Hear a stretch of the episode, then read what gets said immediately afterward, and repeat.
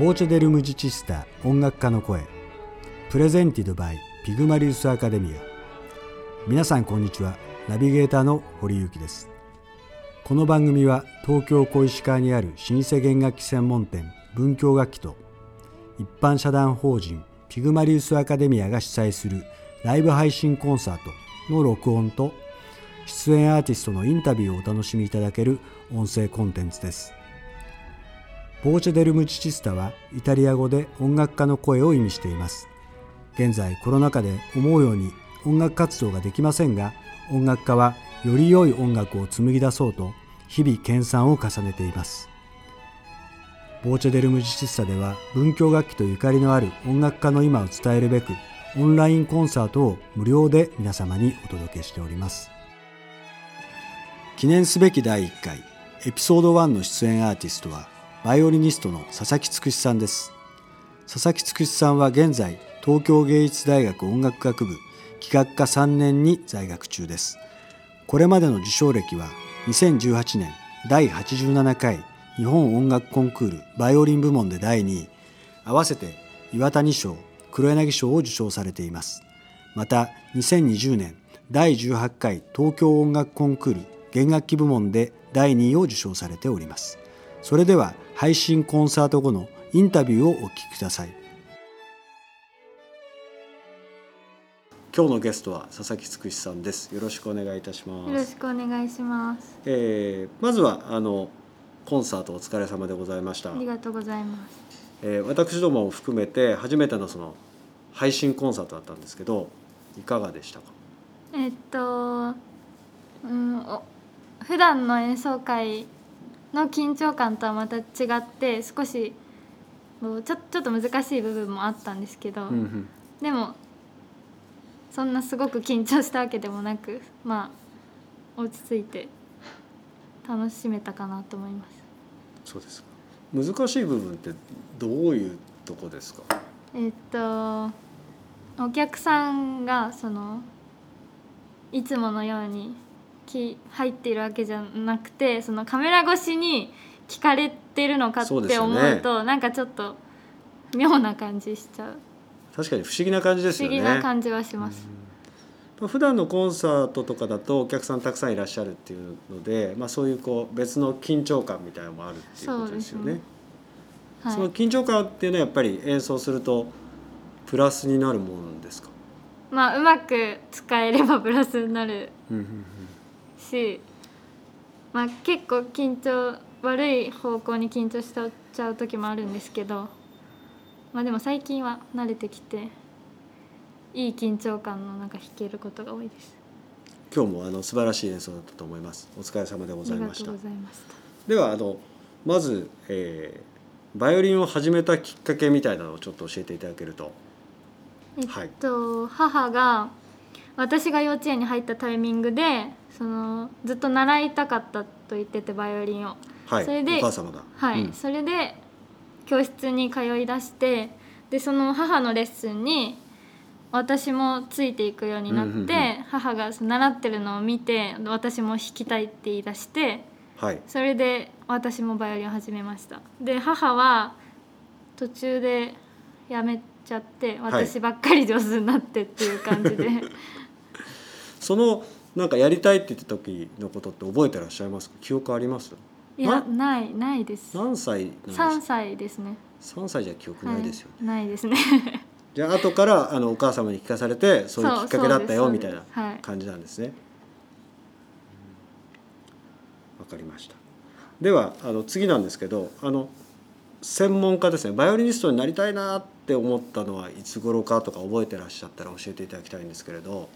えっとうーんちゃんとこ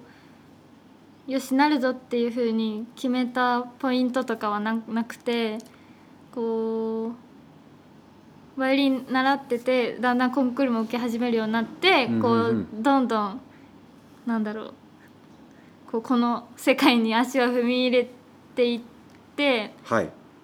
自動自動的にではないけど気づいたら芸工芸大を目指すようになっていて、うんうんうんうんっていう感じだったんですけどでも芸工を受ける前にはちゃんとこうもうこの道に進むっていうことは覚悟は決めて芸妓を受けました芸妓を受けるのを決めたっていうのは大体中学校何年生ぐらいの時か覚えてらっしゃいますかね？いやもう小学校の時点で小学校ぐらいでもうじゃあ決意されてたんですね。そうです。芸妓と芸大は受け受けるものだって自分の中で思っていてそこを目指してましたね。先ほどあのお母様に聞いたらちゃんとあの本人に意思確認しましたと。あはい。の本当にこの道に進むのかっていうことでそれは覚えてらっしゃいます？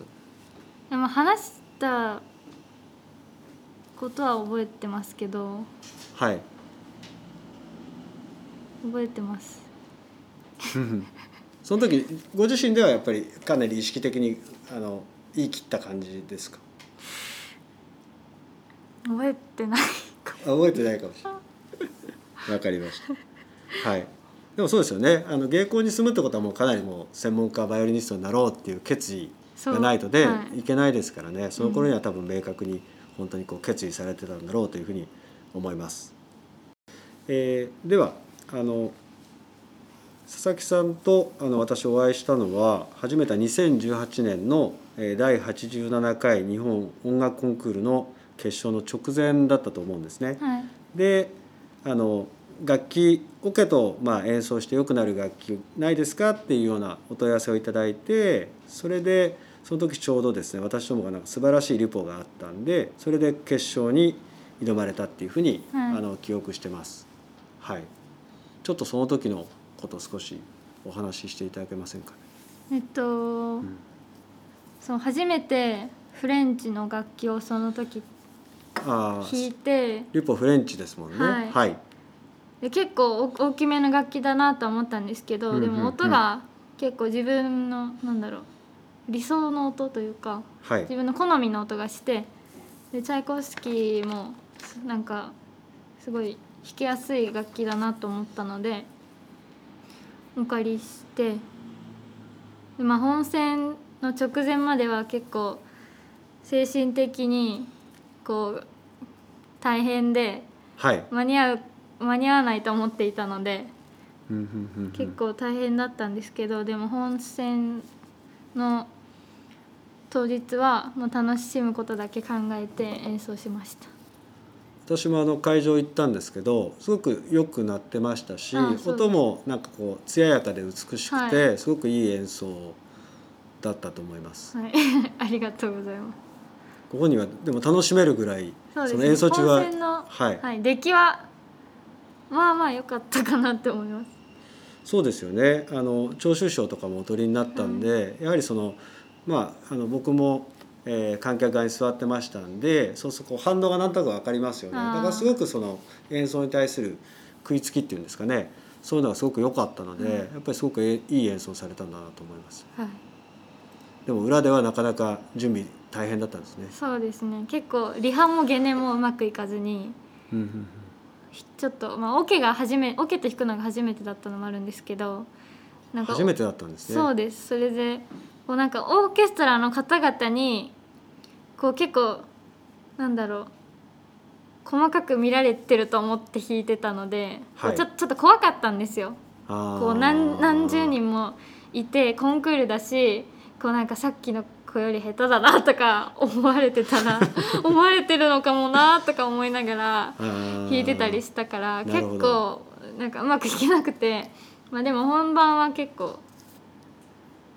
思い切って。逆になんかその緊張がいい意味で吹っ切れてあの演奏になった。たねはい。よくわかりました。あの裏でそんなことがあったんで 知りませんでした。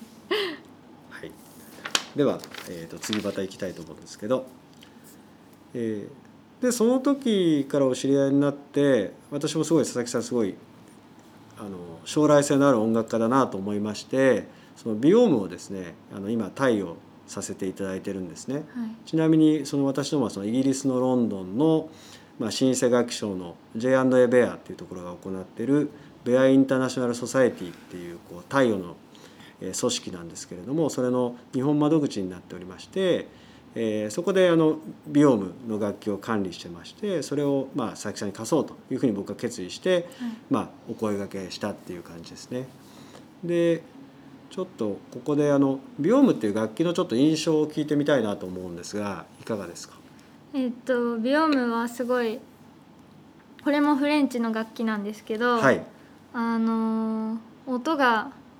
耳元で聞く音が結構大きくて、はい。それで中低音の音域がすごいなんだろうゆ豊かな響きがしてうん。うんうんうん。まろやかでうんうん。すごい耳の耳の心地もすごい良くて、弾くのはちょっと大きめだから最初は結構大変だったんですけど、うんうんうん。まあいろいろ試行錯誤していくうちにだんだん音も鳴らせるようになってきて、うんうん。すごいなんか自分も成長させられたというか、いい楽器に置かしていただけてすごい幸運でした。はい。まあその当時あのフランスの楽器っていうのはそのビオッティがこう活躍してたんで、ビオッティの使ってたストラデバリウス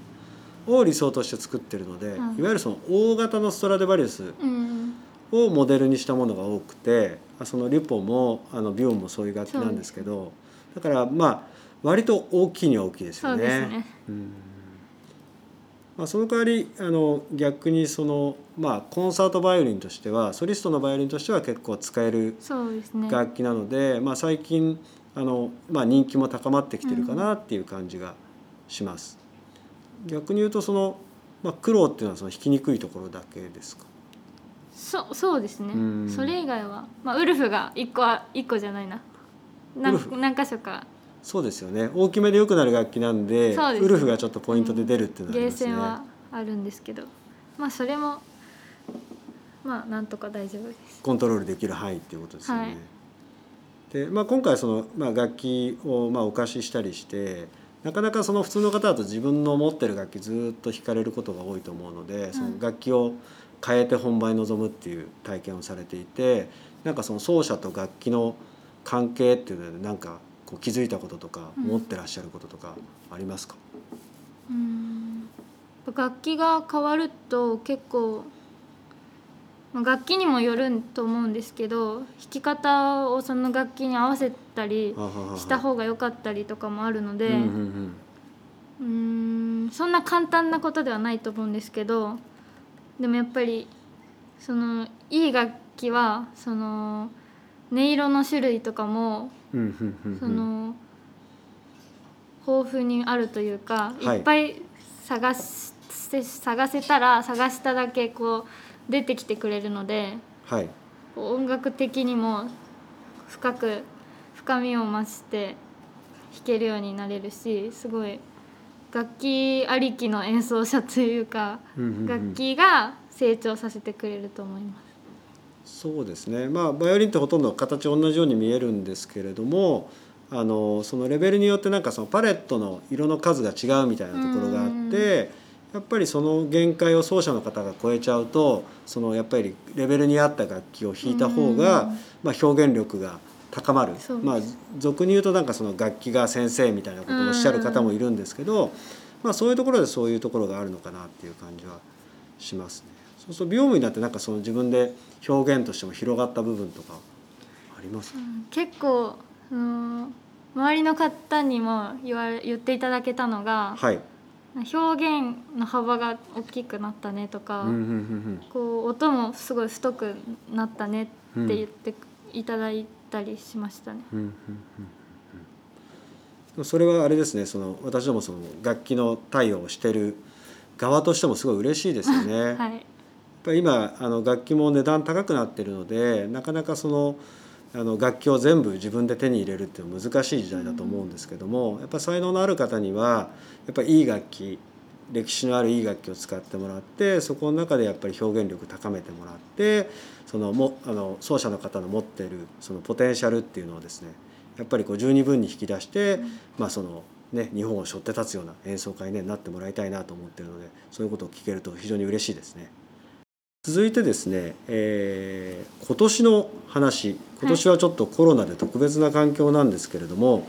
えー今年のその第18回東京音楽コンクールでもあの佐々木さん見事弦楽部門で第2位を獲得されています。こちらはいかがでしたか？えっとまずコロナに入ってからはい。国際コンクールを受けようとしていたのが一個中止になってしまって。そうでしたよね、はい、それで東京音楽コンクールに申し込んだんですけど、うんうんうん。えっとまあ、日本音よりはか課題曲の数も少し少なくてはい。あの、まあ、取り組みやすいかなとも思ったんですけど、うんうんうん。あの一次予選がパガーニニとモーツァルトで二次予選がバッハとビルトーゾだったんですけどはい。今までの私の傾向だとモーツァルトとバッハの方がこう苦手でだから今年はそのコロナで時間もあるし、その苦手な作曲家というか苦手な分野も克服したいと思って、あの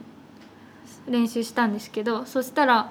あの1次ではモーツァルトの方が2次ではバッハの方がなんか良かったっていう声もあって、結構あの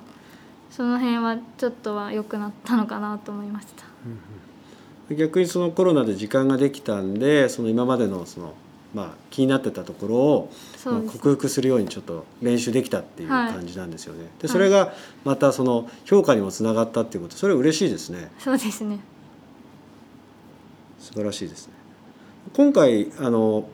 えー東京音楽コンクールはねあのオケ版だったので、はい。結構良かったですよね。そうですね。他のコンクールはねオケじゃないのも多いのでね。聞く側も結構聞き応えがあったんですよね、はい。今回ね。オーケストラと弾く機会ってすごい貴重だしはい。弾くオーケオーケストラと弾くだけでもすごいなんだろう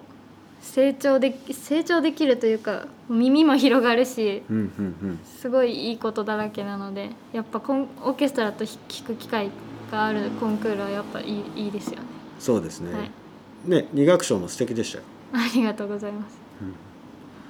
やっぱりあの主催されてる方とか運営されてる方がかなりこうあの決意を持って臨まれてる感じもすごく伝わってきてでまあある意味その演奏してらっしゃる方も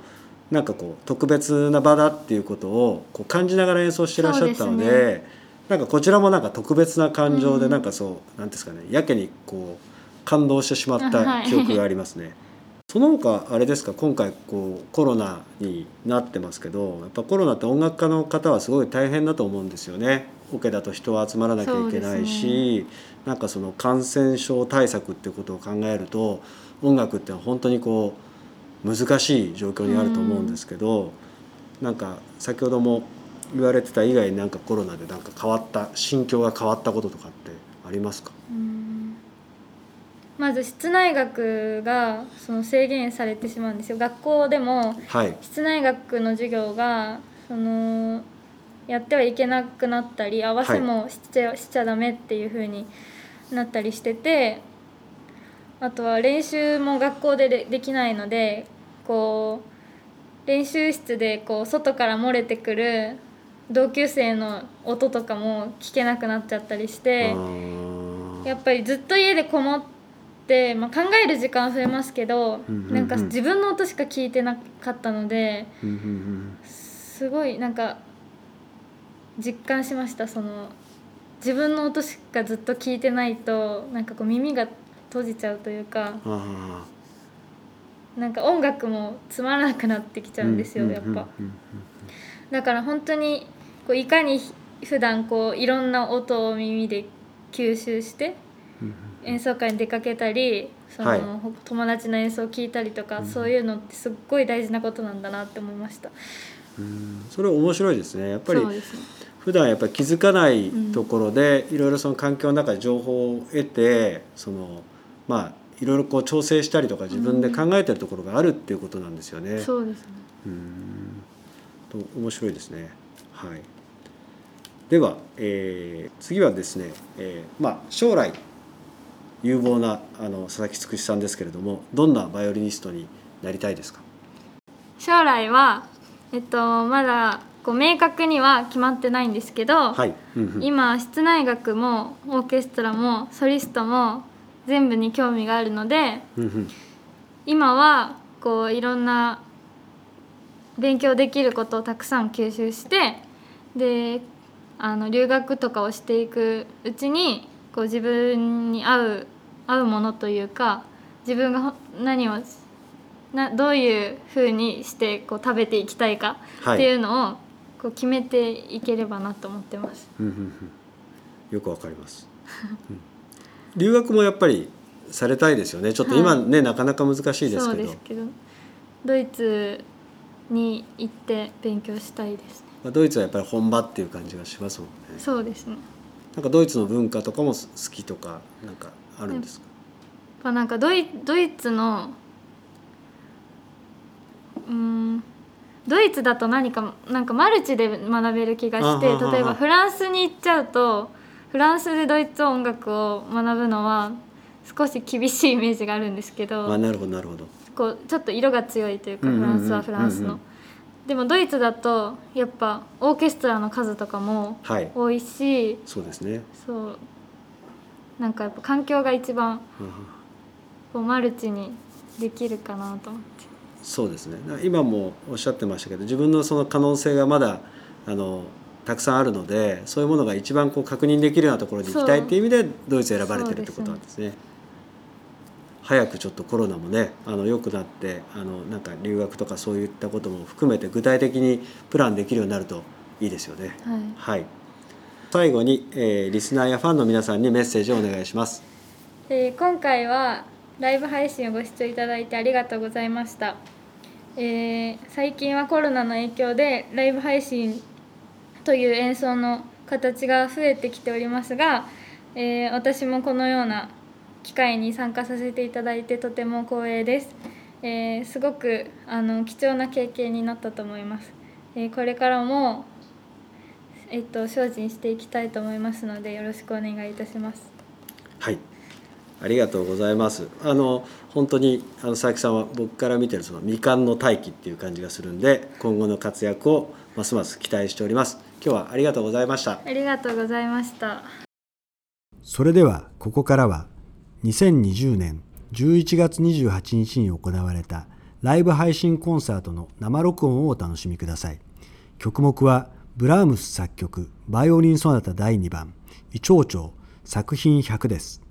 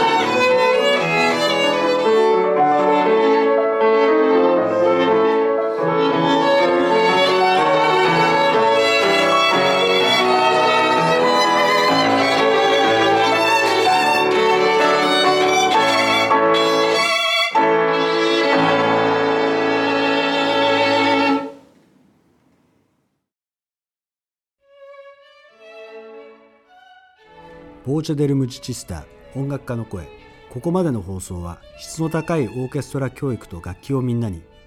ピグマリウスアカデミアがお送りいたしました。次回も音楽家の今を皆様にお届けします。それではまたお会いいたしましょう。さようなら。